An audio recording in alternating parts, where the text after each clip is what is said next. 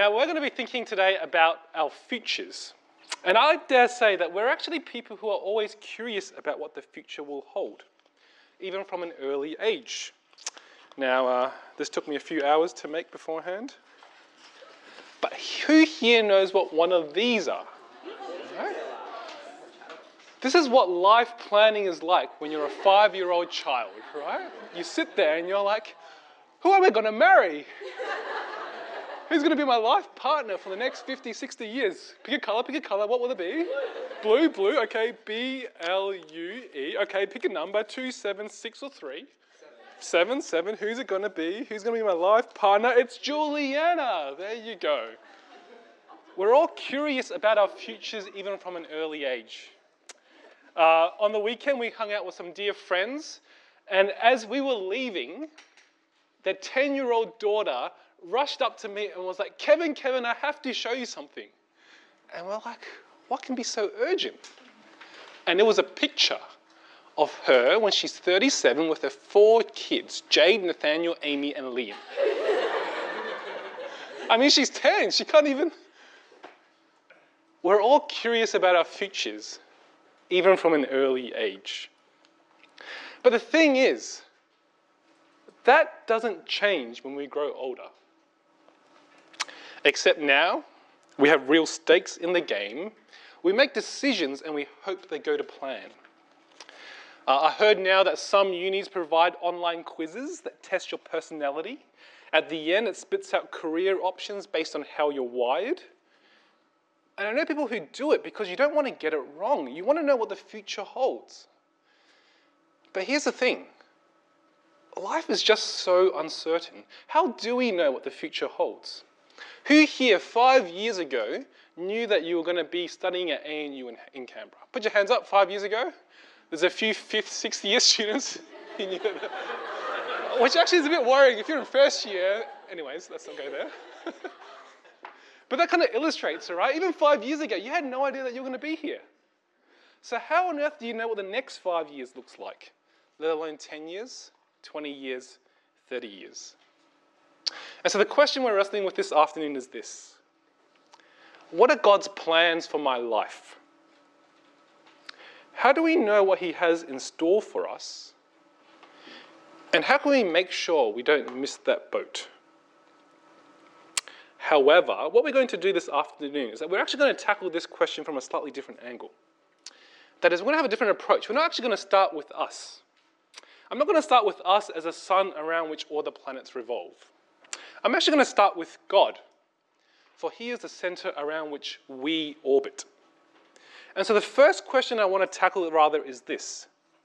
It's actually rather than God's plan for me, is what are God's plans for the world? Because if, because if God has a plan for the entire cosmos, then whatever we hope for in our lives needs to align with His plans.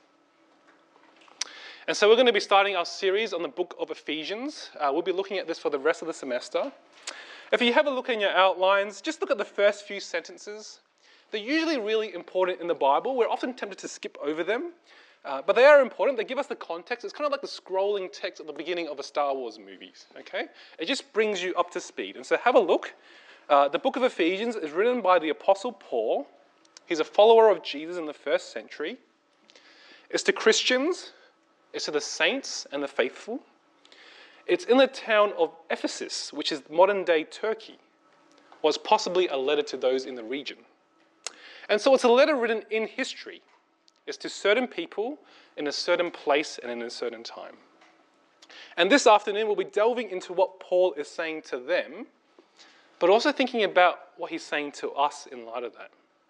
And we're actually going to be looking at one of the richest parts of Scripture this afternoon. Because from the outset in chapter 1, Paul wants to blow our minds with how big God's plans for the universe really are. And he starts off by saying that God has plans for the whole universe, and that these plans center on the person of Jesus. God's plans center on the person of Jesus. So let's go through this together. Look at verses 3 to 10. We start reading the book with blessings that we have. But just notice, whenever Paul speaks of the blessings we have, it's always tied to Jesus. Verse 3, we are blessed in Christ. Verse 4, we are chosen in Him, that is Jesus. Verse 5, we are adopted as sons through Jesus. Verse 6, He has blessed us in the beloved Jesus. That is, whatever God has in store for us, it's actually tied to Jesus. And this climaxes in verses 9 to 10. So have a look on your outline. God, making known to us the mystery of his will according to his purpose, which he set forth in Christ as a plan for the fullness of time, to unite all things in him, things in heaven and things on earth. That is God's plan, his will, his purpose is to bring everything under the feet of Jesus, the one he loves. You see, he has a plan. The world is heading somewhere, and it's all things in submission to Jesus. Which actually means that we're not random particles that came into being with no creator and no purpose. Which, as a side point, only actually leads to despair. Because when there's no hope and when there's no purpose, we're actually struck with the meaninglessness of life. And so, what I've noticed in people is that they go two ways. They find the meaninglessness of life despairing, or they swing the other way and go after the pursuit of pleasure. But I've just met so many people to know that that way of living is like putting a band aid over a deep wound. And the meaninglessness of life gets us in the end.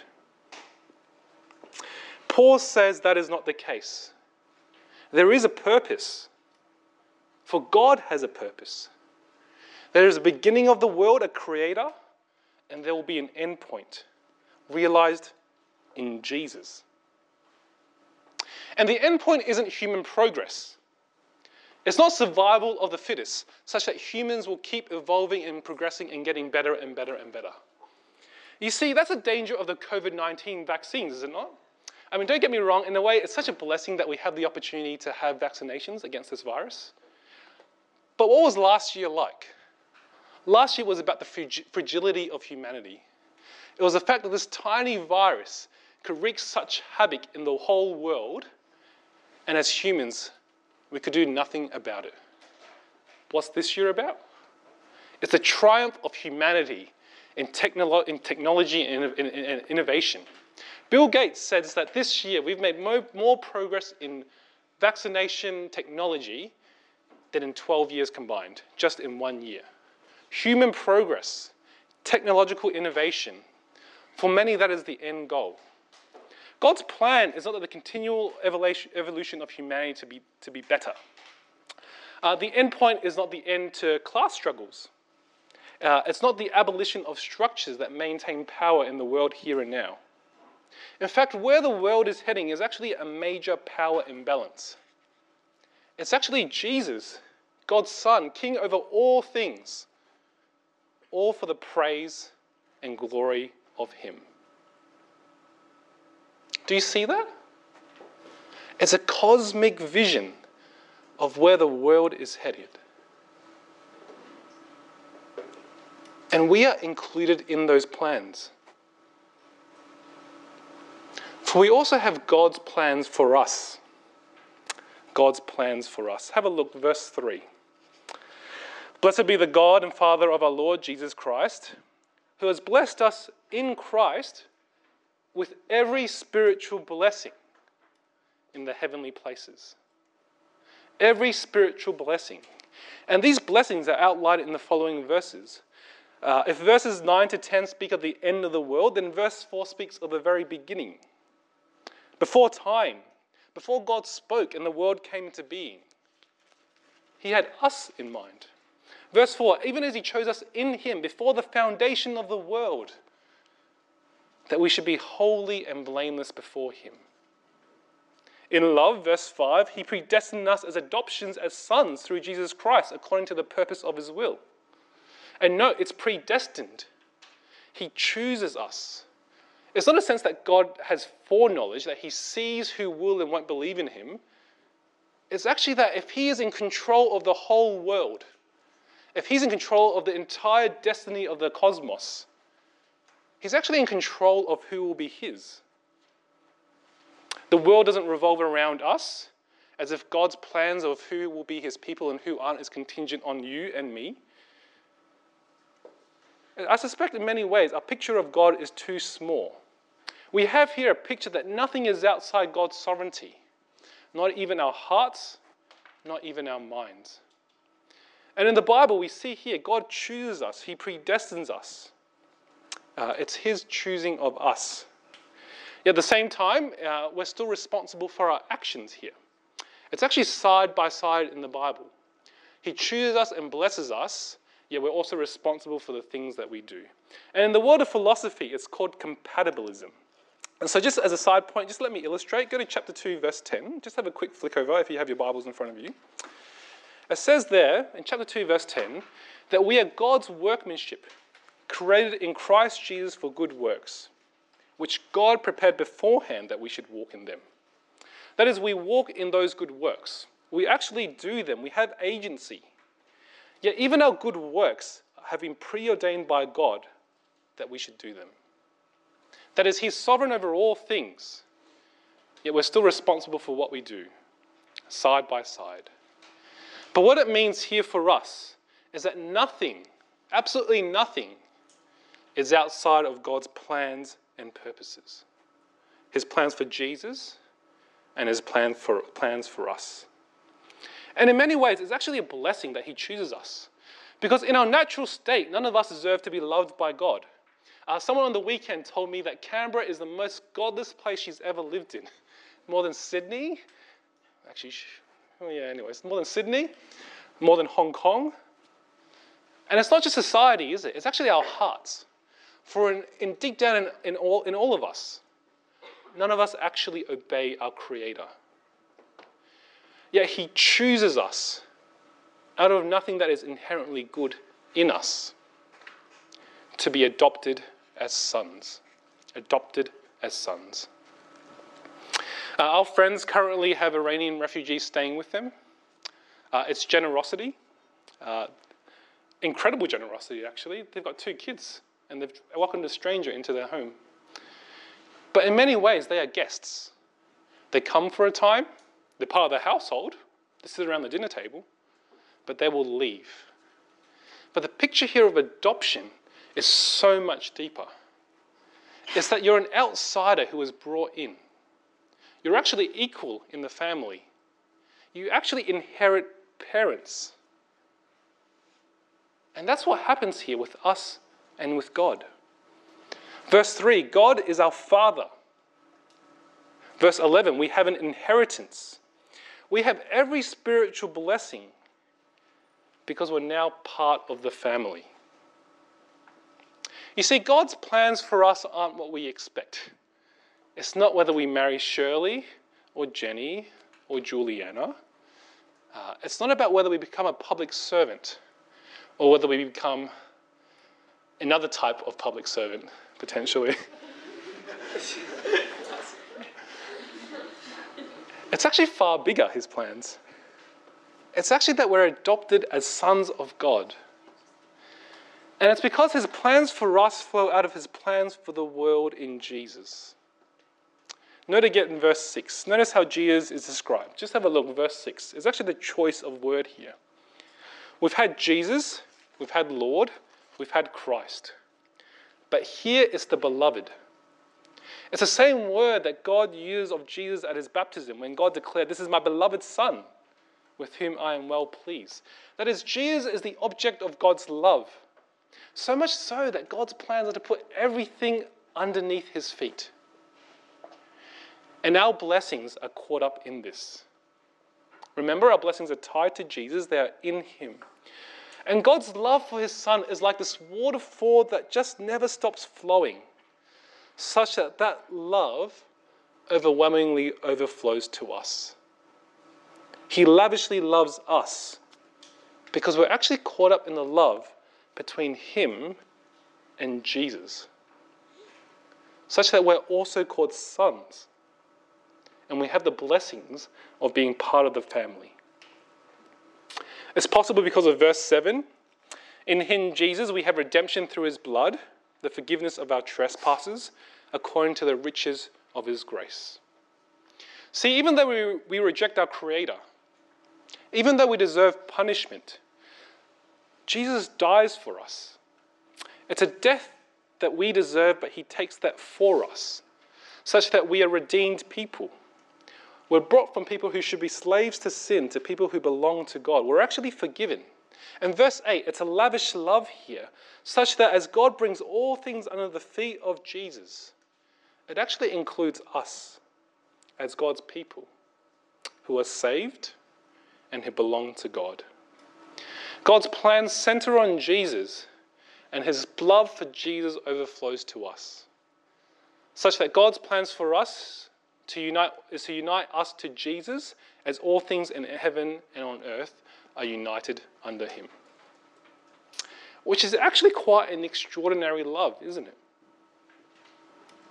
Because what does society tell us love is? Society says that love is love is love, right? Love is love is love is love. What does that exactly mean? You see, we live in a world where authenticity is key. Love is being true to who we are. We actually express our desires to the other such that no matter who the other person is, love is self evident, it's self expression, it's expressing who I am and how I feel. But if that's the case, it actually means that the foundations of love are actually quite shaky. Because where are the origins of love? It's actually in me. And if we live in a world of authenticity, if love wanes in us, it actually means that love stops. Because you must be true to who you are. The love here never stops. Because it's actually outside of us. It's actually placed in the relationship between God and His Son for all eternity. Such that as long as God loves His Son Jesus, He will love us. And there is nothing that is more secure than that. And indeed, that is actually something that you can be part of. Uh, if you're someone here who doesn't follow Jesus, God actually gives you a chance for forgiveness. He actually gives you a chance to have all these spiritual blessings in Him and be part of the family. And so it's worth thinking will you actually ask God to forgive you? and follow Him. Because as you do that, He so loves us that He will do that. You see, God will bring all things in submission underneath Him. Everyone will bow the knee. Whether that's a willing bowing or an unwilling bowing, everyone will do so. But He extends His invitation to you to be His child, such that if you want to be part of the family, you'll be in submission to Him willingly with all the spiritual blessings in Jesus. Such a wonderful opportunity. If that's you, can you take that up today? Just write something on your comment slip. Um, I want to investigate more. I want to be part of the family. I want to follow Jesus. We'd love to actually talk to you about what that means. So if you're here today and you want to think about that further, please actually put something down so we can come and talk to you. But what are God's plans for my life? Life here, in the, here and now, is uncertain. Uh, I can't tell you what life would look like in 10 years' time. But my hope is that you've had your eyes lifted to actually see God's plans for the world, such that we can actually take comfort that His plans are actually sure. The life here now is fleeting. Uh, you know, Dan is 21 right now. Uh, he is thinking about, you know, doing commerce in the future, right? And you all have your different ambitions and your different goals. But you actually don't know what that would look like. And life just never works out the way you want it to, to be. But we know that even though things are fleeting in this world and things are uncertain, the big things, being God's child, forgiveness, redemption, they've been preordained before time, and nothing can take that away. We have His plans and His purposes that are sure for us. And so let me finish with some implications. It's actually our last point. Uh, it's Paul's prayer from verses 15 to 23. In light of God's glorious plans, what does Paul pray? Uh, it's not that we become better people. It's not that we spend more time reading the Bible, but have a look at verse 16. I do not cease to give thanks for you, remembering you in my prayers, that the God of our Lord Jesus Christ, the Father of glory, may give you the spirit of wisdom and of revelation in the knowledge of him, having the eyes of your hearts enlightened, that you may know what is the hope to which he has called you, what are the riches of his glorious inheritance in the saints, and what is the immeasurable greatness of his power towards us who believe. What does he pray now that he has seen God's glorious plans, his power that's immeasurable? He prays that we know. He prays that the eyes of our hearts are enlightened. You see, there is knowing, and there is really knowing. We all know that our parents love us. But when at the end of last year we were sick and my parents packed up our house so we can move it to and, and moved it all down to Canberra, we really knew that they loved us. There is knowing, and there is really knowing. And this love our parents showed for us is nothing next to God's love for us. The power in saving us is the same power that raised Jesus, not just to earth, but far above every rule and authority and dominion in this age and the one to come. And so, really, the implication right now is actually quite straightforward. It's actually that we should pray, giving thanks. Let's ask that we know more and more His amazing plans and purposes, such that the plans for my life are no longer about me, but are actually for Him. The one who loves Jesus so much that all things will be under Him, including you and me, to the praise of His glory. How about we pray those things? Heavenly Father, we thank you so much that your plans are fully realized in Jesus. Thank you that you will bring all things in submission to Him and that those things are certain in life. And so we pray that we will align our plans with your plans, that we would know more and more the love you have for your Son that overflows to us, and that we will bask in the love that you have both for Jesus and for us, such that all things will be for your glory. We pray all this in the name of Jesus Christ. Amen.